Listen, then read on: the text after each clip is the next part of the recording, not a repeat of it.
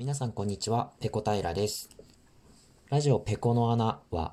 私が日頃思っているけれど、人様に面と向かって話すほどのことでもないテーマについて、特に着地点もなくお話しする番組です。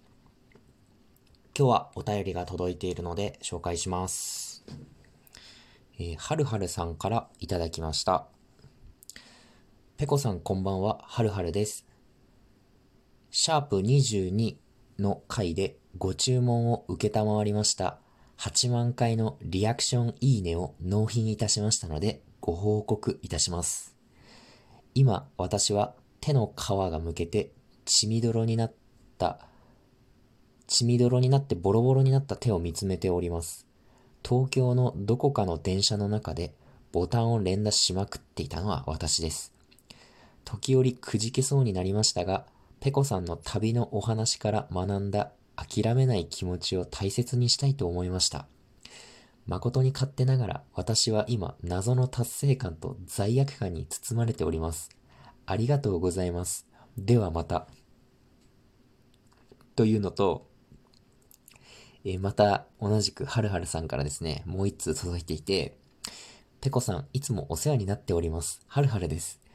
ペコさんはギフトのためにラジオトークをやっていないのは存じ上げていますが、あえて元気の玉をお送りします。いつもありがとうございます。ということで、ギフトの元気の玉もいただきました。えー、はるはるさん、お便りとギフト、どうもありがとうございます。で、これ、何のこっちゃっていう風に思われる方もいらっしゃると思うので説明します。以前にこの、はるはるさんから別のお便りをいただいて、それに対して、リアクションのお話を収録して配信しました。それが、シャープ22の回なんですけれども、このリアクション回のですね、概要欄に、えー、ぜひ、このエピソードにも8万回いいねを押してくださいっていうことを冗談で書いたんですよ。そしたらですね、この、はるはるさんがですね、大変責任感の強いお方でして、なんとそのエピソードに本当に8万回の、えー、いいね、それからネギを送ってくださったんですよね。多分今見たところだと、8万回どころか10万回を超えるリアクションがついていたので、その後もですね、継続してボタンを連打してくださったものと思われます。私のですね、軽はずみにした、冗談でですね、はるはるさんの手をボロボロにしてしまい、誠に申し訳なく思っております。ただですね、あなたのその凶暴な愛情は間違いなく私の心に届いておりますので、ぜひ今後もですね、気に入ったエピソードがあれば、もう今度はですね、手の指の皮がむけるどころか、肉をそぎ落として骨を砕くぐらいの勢いで、ぜひいいねの連打をよろしくお願いいたします。それと、えー、またそれとは別にギフトということで元気の玉をいただきました。ありがとうございます。で僕このギフトについてちょっとお話ししたいことがあるので少し時間をいただきます。まず、ギフトをもらうのはとても嬉しいです。ありがたく頂戴します。配信を始めて、今日で3週間くらいなんですけれども、まあ、始めたばかりということなので、こう、ユーザーの方に全然自分のことを知ってもらえていないんですよ。でも僕はですね、自分のしたい話をして、一人でも多くの人に聞いてもらって笑ってもらいたいんですよね。それが自分がこのラジオトークというアプリを使って配信を始めた唯一にして最大の理由なんですよ。はじめは自分みたいなこうズブの素人が投げ銭を受け取っていいんだろうかっていう戸惑いもありました。ただ今はもうギフト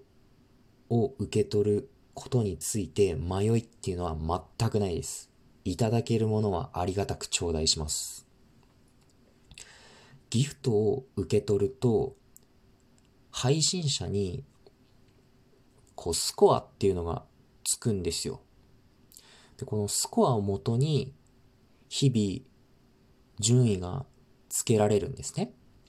で、上位30名の配信者がデイリーランキングに掲載されるんですよ。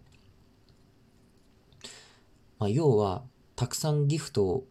受け取れれば、それだけ多くスコアがついて、ランキングに乗りやすくなるんですね。で、今は、僕このランキングに乗りたいです。めちゃくちゃ乗りたいです。なんでかっていうと、このランキングってかなり多くの人が日々見るからなんですよ。特に自分で配信している人はおそらく毎日チェックしてると思います。なのでこのランキングに乗ることができれば、それだけで多くの人の目に留まって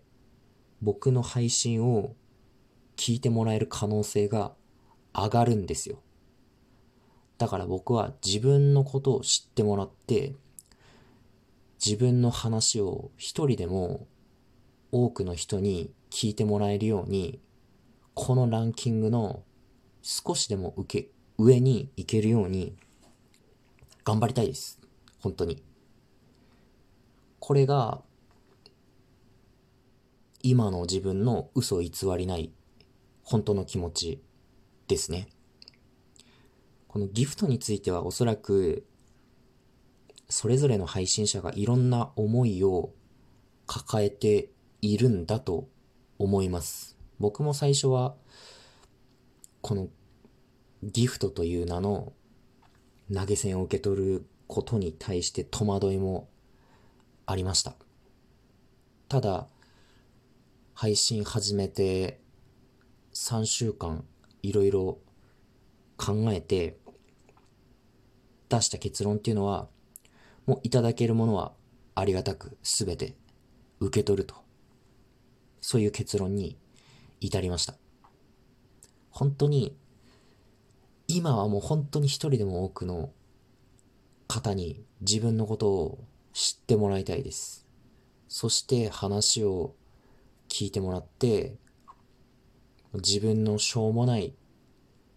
話でですね、一人でも多くの人に笑ってもらいたいっていう。本当にそれだけですね。もちろん、今まで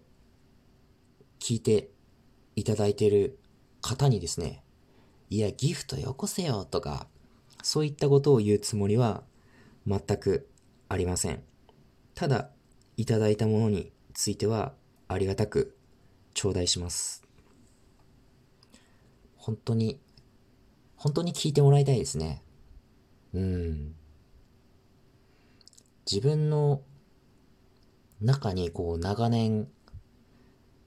降り積もったこう心の檻みたいなものを燃料にして日々お話ししてるんですよ。で、自分の心の中にですね、溜まったその、どんよりした、何とも言えない気持ちをですね、自分の言葉にして、人に話して笑ってもらったら、自分の心がちょっと浄化されるような気がするんですよね。いつも生配信などではよく口にしているんですが、大変だった経験とか嫌だった思い出って自分の心の中に溜めているうちはずっと永遠にマイナス1なんですよ。でもそれを自分の言葉にして人に話して少しでも笑ってもらえたらプラス1になるんですよね。なので僕はこのラジオトークというアプリを使ってマイナス1をプラス1にする作業を今頑張って楽しくやっています。